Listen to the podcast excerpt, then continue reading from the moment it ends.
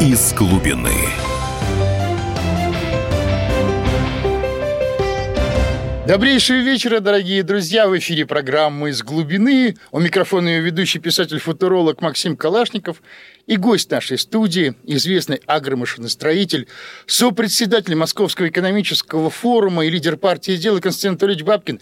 Добрый вечер, Константин Анатольевич. Здравствуйте, Максим Александрович, уважаемые а... радиослушатели. Вот, ну, по какому поводу сегодня собираемся? Все-таки 30-31 марта грядет пятый уже по счету Московский экономический форум. Юбилейный. Юбилейный, и действительно он грядет в уникальный момент. Он действительно, действительно пятый уникальный. Почему? Потому что мы видим, что сейчас достаточно сложный момент в стране. А, вопреки а, бодрым рапортам, вот в феврале Минэкономики и Росстат показали падение промышленности, ну, месяц месяцу, по сравнению с прошлым годом 2,3%. При этом уже раздается такой подземный гул недовольства. Люди все-таки устали уже от нищеты и безработицы, им хоть хочется перемен. Лучшим им не хочется в новые 90-е годы. И этот МЭФ, этот московский форум уникален тем, что мы впервые за пять лет выходим уже не просто с идеями, а, Константин Анатольевич, я понял, уже с альтернативной стратегией, плодом коллективной работы именно практиков. Ну, действительно, форум будет уникальный, впрочем, как и четыре предыдущих. Э, шапка этого форума, название э, звучит так. «Поворот мировой истории. Новая стратегия России». Э, что такое поворот мировой истории с нашей точки зрения?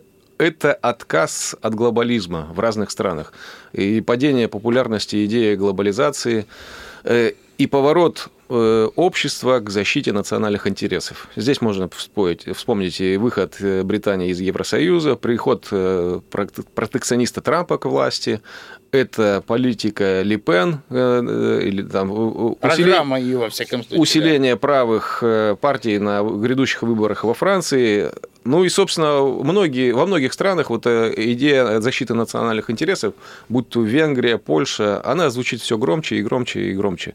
Вот, поэтому мир меняется. Э, э, обсудим эту проблему и, конечно, обсудим то, что мы должны делать в нашей стране, какова должна быть наша стратегия в новых условиях. С одной стороны, условия новые, потому что мир меняется, с другой стороны, условия старые, потому что уже четверть века у нас в экономической политике доминирует э, либеральная парадигма, либеральный подход, заложенный еще Гайдаром, который как вот вы сейчас привели цифры, привел э, нас в тупик. И на фоне ну, того, что у нас есть ну, все условия для развития, развития не происходит. Вот. И поэтому действительно будем обсуждать стратегию, и отдельная пленарная дискуссия будет э, посвященная новой стратегии России. Там будут э, спикеры Титов, Глазьев, из Китая у нас важный гость, советник по экономическим вопросам председателя КНР Си Цзиньпиня. Э, промышленники. Э, действительно, у нас есть готовые стратегии, правда, не одна, а две будем обсуждать. Э, звали третьего нашего стратега Кудрина, но он не откликнулся на приглашение нас, организаторов форума, потому что у него, видимо, все хорошо, он у власти, ну или его соратники, единомышленники, которые притворяют кудринскую, гайдаровскую стратегию в жизни, ну, им не надо ничего обсуждать, они знают, что делать Э, и делают, да, и, и их э, результаты их деятельности мы видим в цифрах. Вот. А мы же будем обсуждать стратегию, стратегию э, вывода страны на рельсы такого позитивного пути. На, мы должны вывести страну, так сказать, на путь, на котором она будет долго и быстро и бурно развиваться. Константин Анатольевич, ну я тоже как-то принимал небольшое участие в разработке нашей стратегии. Там будет две стратегии. А, которая, первая, которая идет по линии, собственно говоря, а, торгово-промышленной палаты Российской Федерации и МФА. Да, и где мы вот участвовали в разработке, да. Да, и, соответственно, э, Титовская. Но наша больше это похоже на новый курс Рузвельта 30-х годов, активная промышленная политика, государственный дирижизм, соответственно, доступные кредиты, заправка денежного насоса, то есть разумное э, финансирование, так сказать, программа э, поддержка реального сектора. Вот. И самое интересное, что и тот же протекционизм – а, ну, не хочу говорить трамповский. На самом деле мы, мы, в общем-то, говорили о том, что говорит Трамп только для Российской Федерации, еще когда он только появился вообще на политическом небосклоне. Когда он строил, да, небоскребы и организовал конкурсы красоты, и про политику, про экономику особо ничего не говорил, по крайней мере, мы об этом не слышали. Мы уже говорили о том, что нужно возрождать промышленность, нужно создавать условия для развития сельского хозяйства о чем Трамп начал говорить вот в ходе избирательной кампании. Наверное, он подслушал наши там выступления. Да скорее идеи носятся в воздухе. Спасибо, конечно, Дональду Фредовичу, на самом деле мы его тоже... Э, мы не обижаемся, наоборот, благодарны тем, кто наши идеи подхватывает и старается притворить в жизнь, будто Россия или другие страны, потому что э, вот как раз защита национальных интересов и развитие разных стран в партнерстве, опираясь на традиции каждой страны, это вот Э, ведет, мне кажется, к более справедливому и гармоничному миру, чем глобалистский мир, где доминируют банкиры типа Ротшильдов, да, которые взламывают национальные государства, сеют э, страх э, и хаос ради торжества глобализма и мировых корпораций. Вот. Мы за разноцветный мир. И еще одна дискуссия будет интересная, где соберутся консерваторы из разных стран, где будем вот обсуждать взаимодействие консерваторов в экономической и политической Вы, вы имеете в виду, Константин Анатольевич, европейских вот сейчас таких патриотов, динамичных консерваторов, вот этих антиглобалистов? Э, да, будет интересно. Ну, там у нас на форуме собираются и левые, и правые, он такой э, форум широкого у нас спектра, но вот одна из дискуссий, да, соберутся представители так называемых правых движений, традиционалистских движений, из Франции будут спикеры, из э, Италии, из Германии.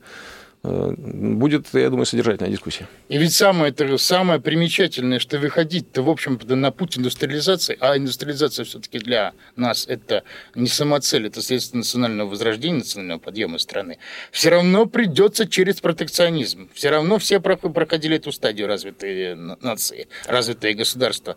Нас пытается, так сказать, вы, ну, нельзя развиваться, не открыв экономику настежь. Нет, мы твердо, наверное, э, скажем, что нет, ребят, давайте не открывать велосипед, давайте идти тем же путями, какими шли в свое время британцы, американцы и прочее. Вот, наверное, достоинство нашей стратегии в данном случае. Говорю уже наши, ну, давайте открытым текстом. Да, ну, шли э, сто лет назад Британия и Америка путем протекционизма и сейчас возвращаются на этот путь протекционизма и защиты, защиты своих, интересов своих производителей. Вот Э, в декабре, вот не так давно, еще до прихода к власти Трампа, Америка просто закрыла импорт лесоматериалов, пиломатериалов из Канады.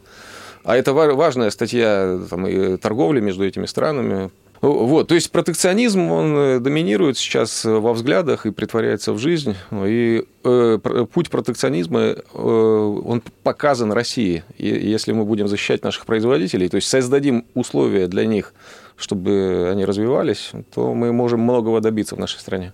Понятно. Знаю, в данном случае не надо экспортировать, э, как говорил, так сказать, вспомним Трампа, не надо экспортировать свою страну безработицу, а рабочие места за рубеж. Нам надо сначала, так сказать, в протекционистском режиме набрать мышцы, конкурировать внутри страны, а потом с новыми силами, так сказать, когда мы натренируемся, мы выйдем на мировую арену. Это, наверное, самый логичный путь. И, э, но этот логичный путь четверть века не может пробить дорогу. Да, ну мы говорим, э, чтобы радиослушатели понимали, мы говорим о нашей стратегии выхода страны из кризиса. Стержень этой стратегии – это развитие обрабатывающих производств. То есть э, надо сделать все для того, чтобы в России выгодно было заниматься производством. А сюда включается протекционизм, э, а сюда включаются дешевые, э, дешевые кредиты, то есть надо изменить политику Центробанка. И нужно изменить налоговую систему, которая имела бы не просто задачу собрать как можно больше денег, не обращая внимания на последствия, как сейчас происходит, а она должна носить стимулирующий характер. Друзья мои, сейчас мы уйдем на перерыв, заканчивается первый блок нашей программы, и мы продолжим этот интересный, интересную тему уже во второй части нашей программы. Так что прошу вас, не переключайтесь, оставайтесь на нашей волне, мы продолжим. Из глубины.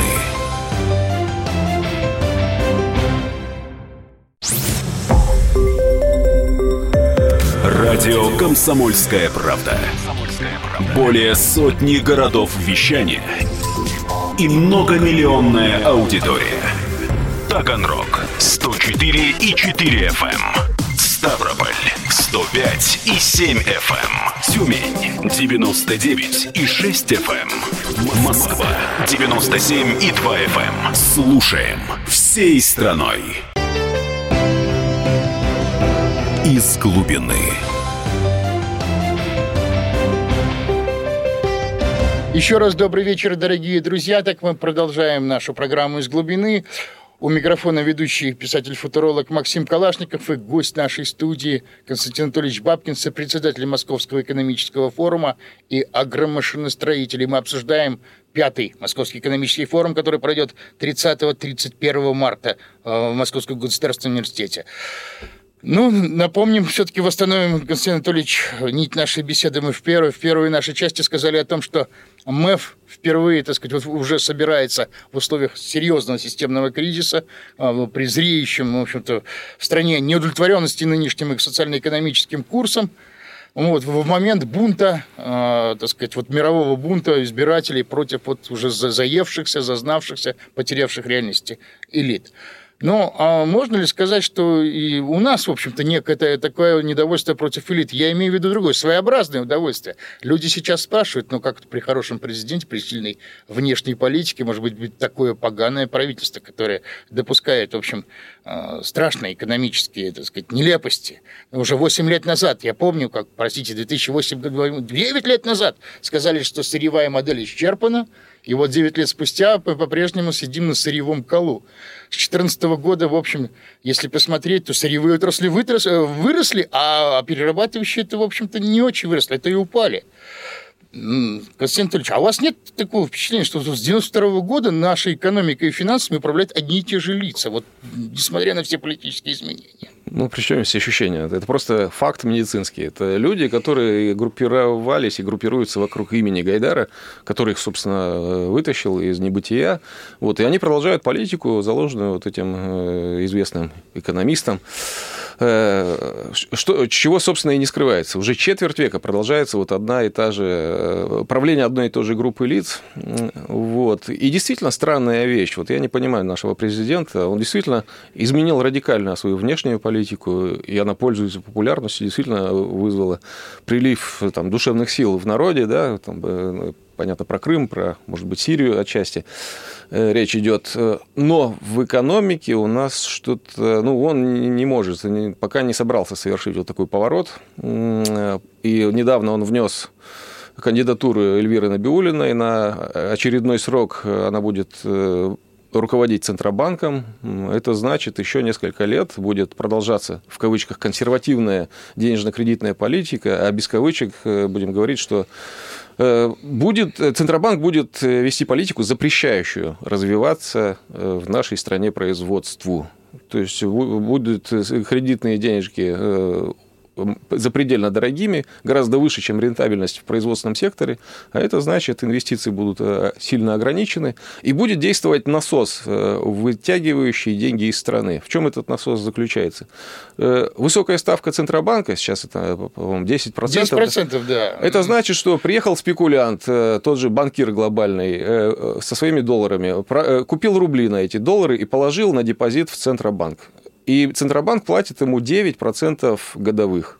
Э, вот просто он взял бесплатные деньги на Западе, сюда приехал, и ему 9% э, Даже платит. больше, если ты положил не в Центробанк, а в какой-нибудь ВТБ, простите, там... Э, ну, можно больше, да. И, и вот эти вот наши гайдаровцы, они же видят себя глобальной элитой, они там не зря им дают там, награды. Лучший глава Центробанка мира, лучший министр финансов Европы и так далее. Они там встречаются в, Бильдербер... ну, да, в разных клубах. Там, в Бильдербергском клубе, да. да. Он вот. положил здесь, положил, при получил вот. свои 10%, там 12% да. прибыли, получается. И, и он находится в контакте с руководством Центробанка, и он знает курс на завтра, и вот он без всяких рисков получает свои 9% годовых ни за что, вот просто так. И это мощный насос, э, и президенту вот эти вот люди, наши гайдаровцы, докладывают, ну вот как же мы опустим э, ставку Центробанка? Вот эти так называемые международные спекулянты продадут нам рубли, рубль а, подешевеет. Вы же не хотите, чтобы девальвация у нас случилась, э, там, в два раза рубль упал? Ну, он говорит, ну, нет, нет, народ будет недоволен. Ну, вот, значит, вот, э, поддержите нас, мы будем вот, держать высокую ставку Центробанка. И продолжает, продолжает вот уже много лет действовать вот этот мощный насос по вытягиванию вот этих 9 или скольких, там, нескольких процентов в год, ну, что огромные суммы составляют ежедневно. То есть, получается, вот, поэтому, корова. Ну, э, да, да, и дойная корова, которая просто при этом запрещает инвестировать в развитие там, производства комбайнов, одежды, э, выращивать хлеб. Просто ну, невыгодно в России э, доить молоко, да.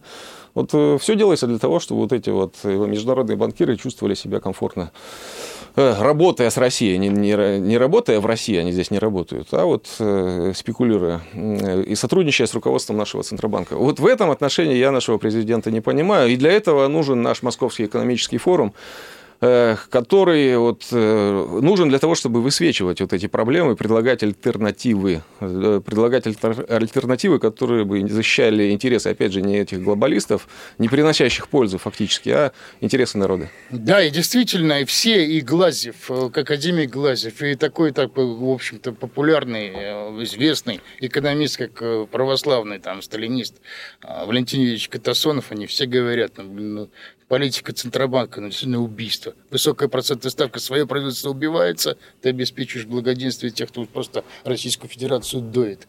И вопреки этому опять назначается, назначает, получается, Набиулина. Но, в принципе, ну, я хочу, что вообще вот такая разница между внешней политикой требует больших затрат. Очень больших затрат. И вот если совмещать вот с таким курсом, ну ведь в конце концов, Константин Анатольевич, произойдет не очень хорошая, наверное, вещь. Мы просто-напросто экономически подорвем то есть такая политика подорвет экономику страны. Все. Ну, естественно, страна, которая не развивается, в которой невыгодно производить, пусть даже на какой-то период, там вот мы сейчас подняли свою оборонку, там вкачали в нее деньги, там нефтяные доходы, но оборонка, она не может устойчиво развиваться в средней или долгосрочной перспективе, если в стране нет гражданского машиностроения. Если, ну, оборонка это так или иначе узкий сегмент экономики, вот, и она не может жить, люди не могут получать, ну, не могут работать научные школы, не могут там, комплектующие качественно производиться, если рынок сбыта он такой узкий и узконаправленный на оборонку. Э, стране нужна работающая экономика, работающее производство, которое уже повышает и э, благосостояние общества, и государства, делает жизнь в государстве более привлекательным. И, как следствие, оно повышает обороноспособность. Поэтому больна, с больной экономикой, конечно, вести активную э, внешнюю просто, политику, э, это просто деньги кончатся. очень рискованно, да. И даже не то, что рискованно, а приведет к катастрофе. Ну да, действительно, Константин Анатольевич, ведь кроме танков надо производить и комбайны, и тракторы, потому что комбайн, танк, вот ты его произвел, он все-таки он требует на свое содержание, а, а комбайн производит. Он сам дает богатство, это понятно. Поэтому на один танк надо 10 комбайнов производить. Ну, ну, кстати, вот сейчас э, скандал в Америке. Фермеры там э, проводят акции протеста, они недовольны политикой компании John Deere. Ну, это крупнейшая сельхозмашиностроительная там, холдинг, компания. Почему недовольны? А потому что один из пунктов недовольства, э, они говорят, что компания John Deere в любой момент может остановить любой трактор и любой комбайн, вот просто нажатием кнопки в головном офисе. Э, и это беспокоит американских фермеров. Вот. Ну, у них э, умные трактора уже, да, понятно, напичканные. Ну, у нас тоже они умные. Ну, и да. Я могу с планшета видеть, где работают комбайны Ростельмаш, выпущенные в последние два года. И у нас нет такого механизма, но э, технически для нас это сложности не составляет в такую функцию ввести в комбайн Ростельмаш. То есть для этого все технические решения уже как бы и разработаны. Что, американские фермеры против такой системы? И американские фермеры против такой системы. Так насколько мы должны думать об этом мы, потому что у нас любой самолет, любой Боинг можно нажатием кнопки остановить, да, или уронить. Э, любой станок, в том числе на оборонном предприятии, можно просто остановить в любой момент. Любой комбайн, и уже автомобили это можно делать. Поэтому вот это опять мы возвращаемся к обороноспособности, к безопасности страны. Если она не разрабатывает, в том числе электронные устройства, если она не производит самолеты и комбайны, то она уязвима. Очень даже легко в современном мире. Поэтому, опять же, стратегия экономики должна э, содержать в себе э, основной стержень – это развитие производства. Защита интересов людей труда и защита предприятий, которые работают в России. Ну, так, в общем, напрашивается само собой вопрос. И, но могут ли вообще вот такие чиновники-теоретики, которые с 92 года сидят, вообще это понять? Не нужны ли все-таки практики, Константин Анатольевич? Вот а... те, кто уже делом доказал, что не умеет управлять производством, поднимать его вот в этих условиях. Ну, опять же, для этого существует Московский экономический форум, который говорит, вот, дайте чуть-чуть практикам, чуть-чуть рычажков, да. Но пока вот наш форум носит оппозиционный такой налет, и к нам не приходят действующие чиновники, вот им не поощряют за то, чтобы они приходили. Да они никогда не, они никогда не слушали ведь эти либералы чиновники, Константин Вы же сам свидетель этому. Вы же видели, как они не досиживают даже до конца таких вот встреч, да, с промышленниками, даже не слышат, о чем ну, ну, я все-таки, мой опыт говорит, что слышат э, и слушают, но делают все по-своему. Делают все, что интересно там, глобальным корпорациям. Это у них вера такая гайдаровская. Дорогие радиослушатели, мы продолжим обсуждать вообще тему пятого экономического форума московского, который пройдет 30-31 марта сего года. Пожалуйста, не переключайтесь на другую волну, оставайтесь с нами, ну а мы вернемся в студию после небольшого перерыва. Из глубины.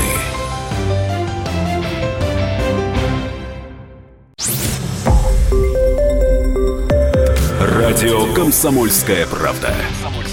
Более сотни городов вещания и многомиллионная аудитория. Хабаровск 88 и 3 FM. Эм. Челябинск 95 и 3 FM. Барнаул 106 и 8 FM. Эм. Москва 97 и 2 FM. Эм. Слушаем всей страной. Из глубины.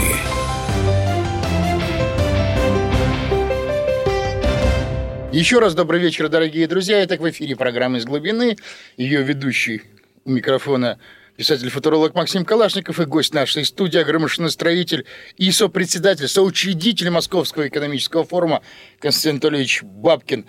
А, ну что ж, Константин Анатольевич, продолжим вот эту актуальную тему. Ну, мы зашли на такое поле, в общем, жизненное, которое касается каждого из нас. Ну да, нас всех достали действительно вот эти теоретики, э, либералы, монетаристы, которые сидят в правительстве, они на самом деле никогда в жизни ничем-то, в общем, не управляли реальным. Они всегда как жрецы, там, сказать, Понятно. С обетом безбрачия давали советы, как завести как детей, как вести семейную жизнь. Да, что-то припоминаю, что банки, вот эти гайдаровцы уходят из чиновников в банкиры, а чтобы кто-то из них на завод пошел работать, вот я не припоминаю. Директором да. завода никто из них успешным не стал. Да и просто они, они тут чураются, они бегут как от чумы от заводов. Но можно ли рассматривать МЭФ, э, вот Московский экономический форум, который 30-31 пройдет, как некий все-таки кадровый резерв для, э, так сказать, для политики новой индустриализации, настоящей антикризисной политики. Все-таки сколько, елки-палки, людей, которые даже в этих неимоверных условиях, имея, не знаю, кредиты дороже несколько раз, чем американцы или европейцы или китайцы, сумели поднять заводы, несмотря на всю коррупцию, несмотря на дикое налоговое давление. Это же, наверное, золотой фонд, Александр э, Ильич.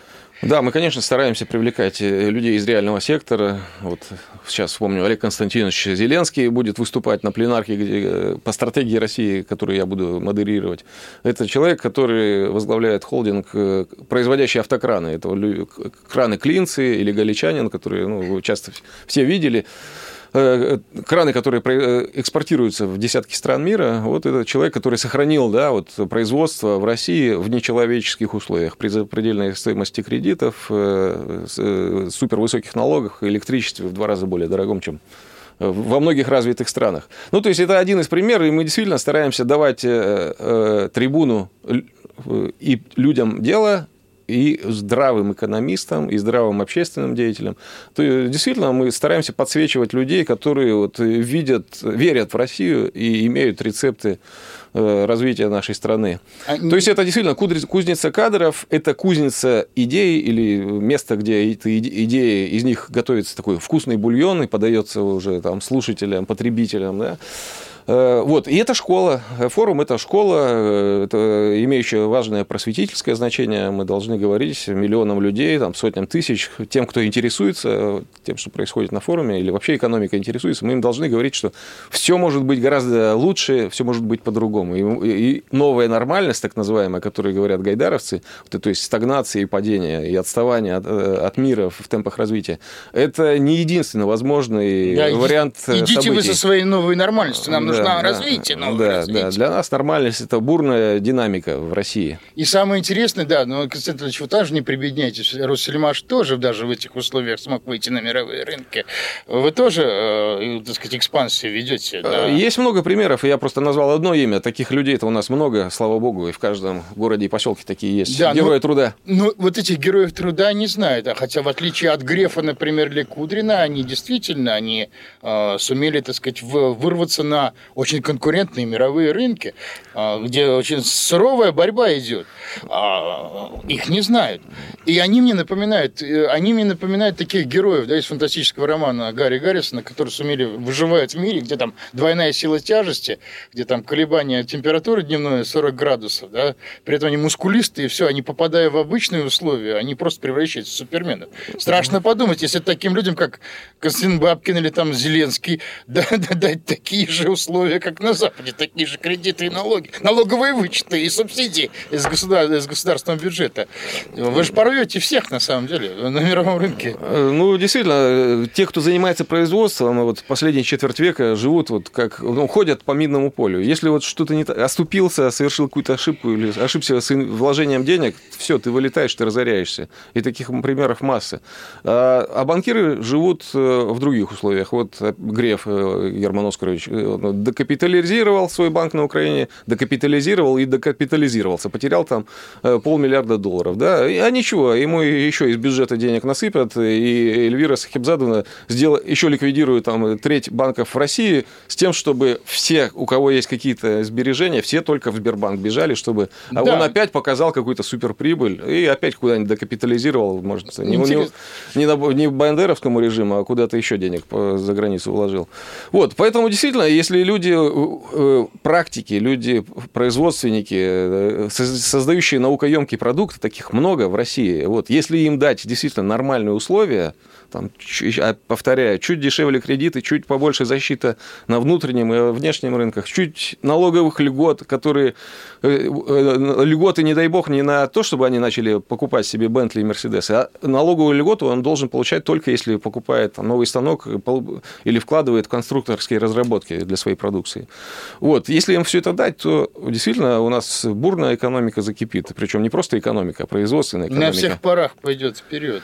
Вот. Об этом будем говорить на форуме. Да, ну действительно, они как бурчаки себя ведут, банкиры. Они начинают разоряться, им раз деньги привозят из Центробанка, их начинают спасать. А, вот я имею в виду крупные банки. Они нас еще получают жизни. Ну, в кризисы кого первые спасают? Банкиров и вот э, этих сырьевиков, металлургов и там, нефтяников. Да? А надо в первую очередь защищать тех, кто э, создает э, ну, наукоемкие продукты в России. Константин Анатольевич, ну вот, к сожалению, у нас мы в записи идем, не можем принимать звонки, но слушатели просили узнать ваше мнение как все-таки лидера промышленного сообщества в Российской Федерации. Вот сейчас поднимается очень популярен, вернее, вопрос среди в общем, людей простых. А почему в России такие низкие зарплаты? Вот почему бы не законодательно не установить, в общем, большие минимальные оплаты труда, ну, чуть ли не тысячу долларов, пусть будет минимум, ну, там 500, ну, я сейчас условно говорю. Вот, но вот самое интересное, что такая же полемика в 1912 году была между Гербертом Уэллсом, и Конан Дойлем, между великим фантастом и великим тоже фантастом. Э, Уэллс стоял за то, чтобы в Британской империи был введен очень большой, большая минимальная зарплата. А Британская империя, как и Российская Федерация сегодня, была открыта. У нее не было протекционизма, она была политика открытых дверей. Но в то время торговли. она была фабрикой мира, да, и да, она и не, не, не боялась э, соревнований, но открылась, потом начала страдать от этого. Да, и тем не менее Конан Дойль, отвечая, он очень уважал Уэллса, но ответил ему, если вы вводите большую минимальную зарплату при открытой экономике, когда британские рабочие вынуждены соревноваться с дешевыми странами, вы разоряете страну. Он так и написал. Вот я, парламент может принять закон о минимальной заработной плате, но если завысить ее значение, то вызовет спад производства инфляции, в результате чего искусственно растут и обещанная сумма лопнет как пузырь. И все же власти парламента спасти британского рабочего, по-прежнему остающийся беззащитным соперничеством с дешевым арабским трудом, который практикуется во многих странах мира. Тут, мне кажется, и кроются корни проблемы, которая остановила рост заработной, э, остановила рост заработной платы. То есть Конан Дойль сказал, Видите протекционизм, чтобы британский рабочий мог иметь большую зарплату, чтобы британские покупали британские товары, тогда будешь чего платить зарплату. Ну, я думаю, что, Александр это же можно полностью отнести к нашим дням Российской Федерации. Ну, кое-что добавив сюда, правда. Очень похоже, потому что действительно, э, ну, спор между фритрейдерами и протекционистами, он э, иногда э, возникает в разных странах, и всегда, вернее, в каждой стране он возникал, и сейчас он очень актуален для России. Э, ну, о том, что маленькие зарплаты, надо их повысить, я полностью согласен, что э, зарплаты в России позорно маленькие для такой богатой страны с такими огромными традициями в производстве, в науке и во всем, во всех сферах. Э, ну, э, как выходить из ситуации? Ну, если мы просто поднимем зарплаты или там законом, да, или... Ну, разорим на, свое предприятие. Ну, да, ну, перестанем, станем еще меньше производить, потому что, ну, рентабельность заводов еще упадет, как бы, ну, поэтому эти зарплаты долго выплачиваться не будут. Это, э, это можно даже не сомневаться. То есть а... надо сначала, если я вас правильно понял, что надо, кроме высоких минимальных зарплат, тогда давайте потребуем не только протекционизма, но и таких же дешевых кредитов, как, на, как в странах Запада, в США, в Европе, в Китае таких же, таких же разумных налогов, таких же вычетов из налогов на прибыль при вложении денег в собственное предприятие. А иначе вы так установите зарплату, в месяц она будет выплачена, потом предприятия в нынешних условиях просто станут. Ну да, люди, ну, народ не может э, жить богато в стране, в которой правительство ведет себя неадекватно, да, и не, не делает ничего для того, чтобы э, экономика страны развивалась. По-другому было бы просто странно и удивительно, да. Поэтому надо решать проблему зарплат через изменение экономической политики. Нужно сделать все для того, чтобы в России было выгодно работать, зарабатывать и производя вот. Если мы этого добьемся, это можно сделать достаточно быстро, то автоматически э, вырастут зарплаты. Э, и, и за экономическим ростом однозначно, без вариантов, следует повышение покупательной способности населения. Это в любой стране, которая вот испытала период экономического развития, э, ну, это можно проследить. Вот Китай, например, увеличил за 30 лет в 50 раз объем своей экономики. Он стал фабрикой мира современной. Да? Ну и давайте вспомним, 30 лет назад, что кадры из Китая. Все на велосипедах ездят, э, ходят в одинаковой одежде и едят плошки риса. Да? Мы. Ну это, да, картина 80-го, 79-го, там, 80-го года вот. точно. А сейчас Китай опередил Россию по уровню жизни людей. Ну вот, если мы хотим что-то для себя изменить, то надо заниматься трудом. Другого пути нет. Константин Анатольевич, обычно говорят, ну что, ну протекционизм, вы что, Северную Корею хотите, да? Что опять дефицит, ничего не будет. Ну, ну уже, конечно, надоело это слушать, но я хочу, чтобы вы сказали это, что протекционизм не означает отсутствие импортных товаров. Э, в нашей программе мы как пишем? Э, протекционизм – это значит равные условия конкуренции между зарубежным производителем и российским производителем. Причем равные условия как на внутреннем рынке, так и на внешнем. Это значит, что если фермер во Франции получает 500 евро дотации на гектар э, его угодий, то в России мы должны платить не 5 евро, которые еще не доходят до фермера, а либо должны увеличивать дотации очень сильно, либо защищать нашего фермера от импортной, импорта продукции, чтобы он мог по адекватным ценам продавать результаты своего труда, тем самым ну, развивая экономику э, и давая возможность заработать не только вот людям на селе, но и горожанам, которые будут поставлять ему там, и сельхозтехнику, и удобрения, и там, какие-то научными разработками снабжать его. То есть, если государство не может 500 евро на гектар платить, давайте ставить соответствующую таможенную пошлину, да, хотя бы, да, что не требует, чтобы, вас, чтобы наши могли конкурировать с ним на равных. Да, Я... то есть это не, не забор непроницаемый, это просто равные условия конкуренции. Вот и все. Кто может против этого возразить? Кто говорит, что неравные наши производители должны быть в неравных условиях? Просто вот уже на этой, на этой минуте вот просто с нами перестают дискутировать вот наши оппоненты, гайдаровцы. Просто теряют интерес к беседе. Друзья мои, мы сейчас уходим на перерыв, но продолжим обсуждение этой темы. Оставайтесь с нами. Из глубины.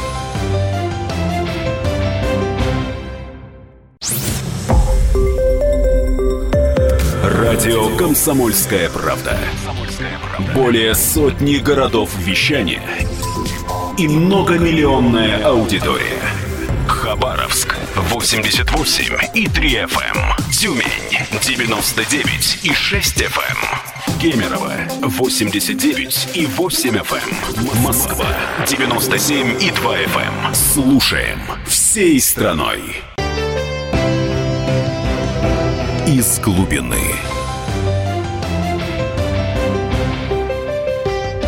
Еще раз добрый вечер, дорогие друзья.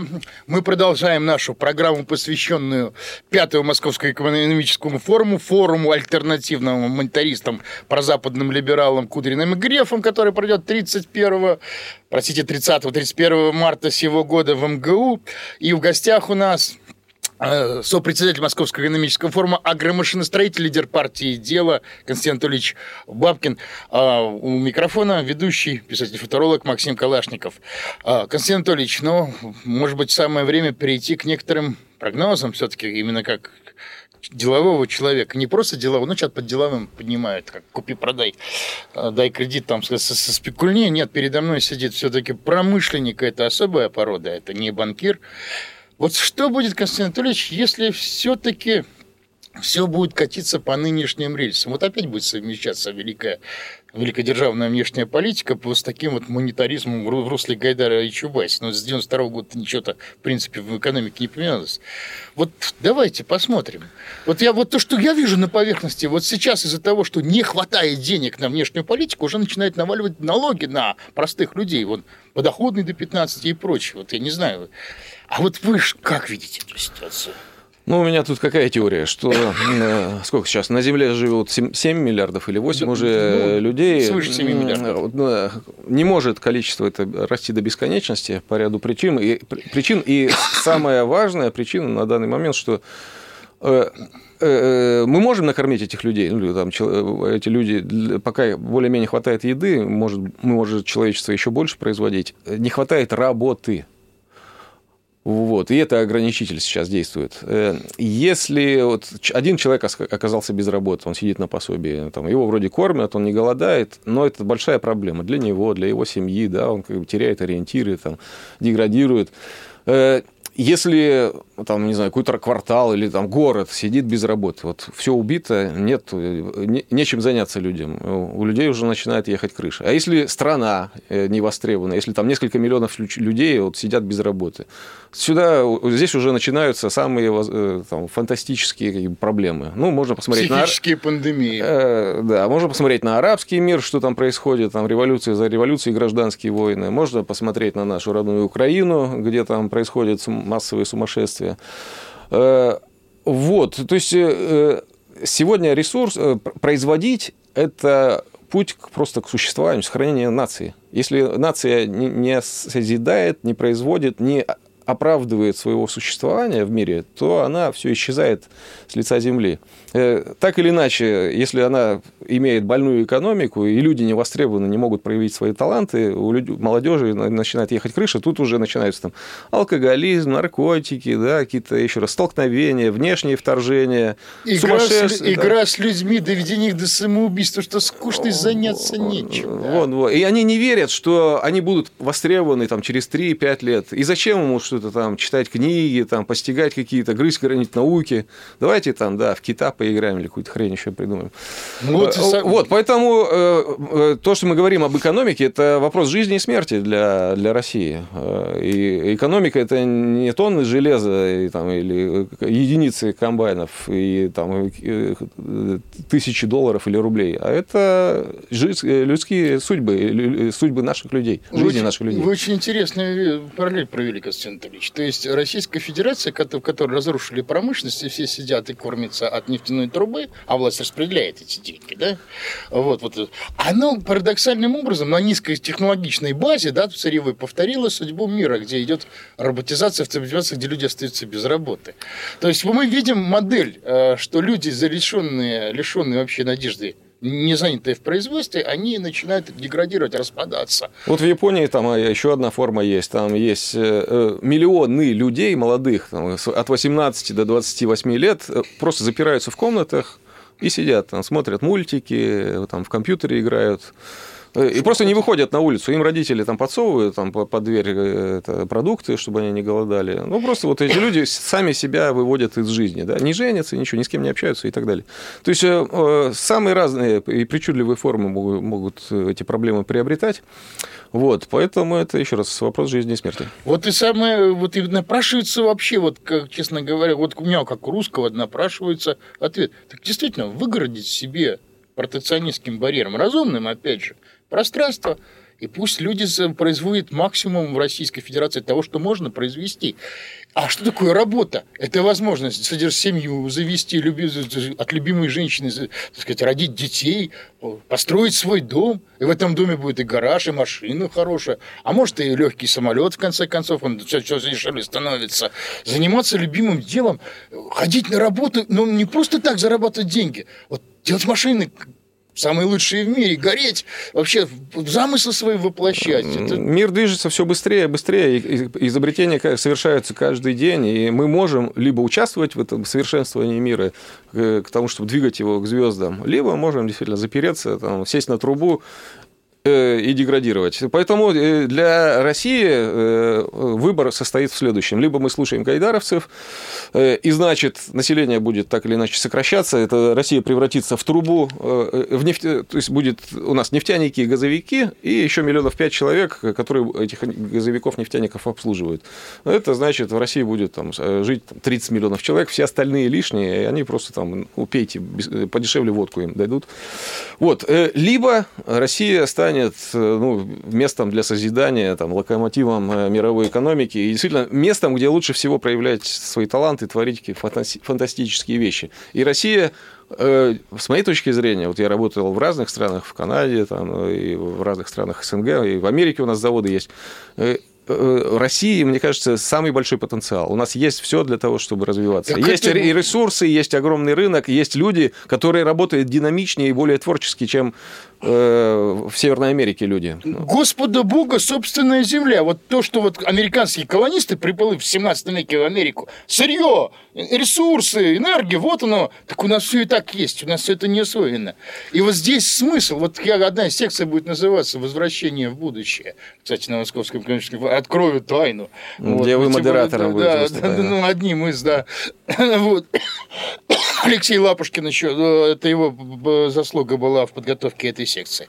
Фактически мы на новом уровне возвращаемся к э, нормальности – действительно к нормальности, какой-нибудь середины 20 века. Только Можем с, вернуться. С компьютерами, да. уже с э, там, стереопринтерами, с информационными технологиями, но мы фактически вот, вот идеалы, там, и, которые были в СССР и в США именно середины 20 века, здоровые возвращаем.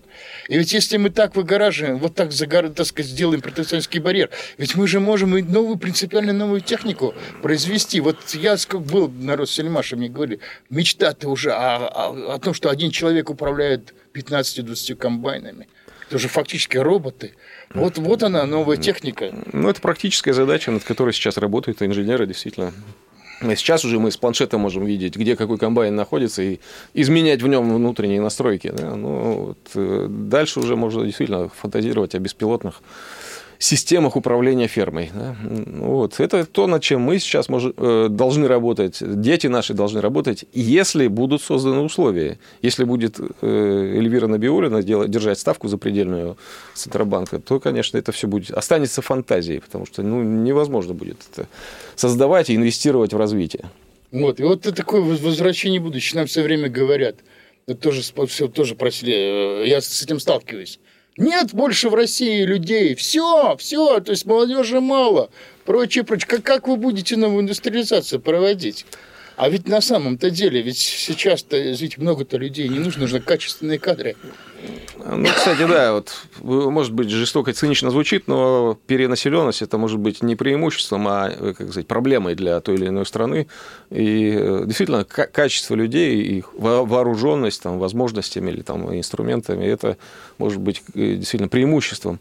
Вот. А насчет э, людей, там, американцев и русских, вот у нас у Ростельмаша заводы и там, и там находятся, и я скажу вам убедительно, опыт показывает, что русские работают более творчески э, и более быстро, чем, чем наши зарубежные как, э, ну, как э, американцы. Причем там, где американец говорит, вот это не в мои функциональные обязанности не входит, зовите там мастеров по обслуживанию, прочее, русский починит сам иной раз и продолжит работать. Вот, вот, этого, вот этого нет. И поэтому не нужно никакого расизма а, в данном случае. Нам все время говорят, что русские криворуки и не могут производить серийно. Ну, это пропаганда глобалистов. Вот. И причем вот сейчас интересно, ведь Россельмаш, на сейчас на Россельмаше занято людей, по-моему, втрое меньше, чем в Советском Союзе. Ну, а, в четыре раза. Да, в четыре раза, я ошибся. Но, тем не менее, Россельмаш, вот, например, пожалуйста, пример. Можно было в условиях современной Российской Федерации создать предприятие, которое а, полностью обеспечивает страну комбайна? Может полностью. Может. И не, не, в этом нет ничего фантастического. Вот. И самое главное, конечно, что вот такие люди сейчас соберутся на Московский экономический форум 30-31 марта. Ну что ж, наш, к сожалению, эфир подходит к концу, Константин Анатольевич. Ну что ж, позовем всех на Московский... Да, следите за трансляцией, все будет в интернете. Вот. Спасибо, дорогой э, Константин Анатольевич. Приходите почаще. Спасибо вам. До следующих встреч, дорогие друзья. Из глубины.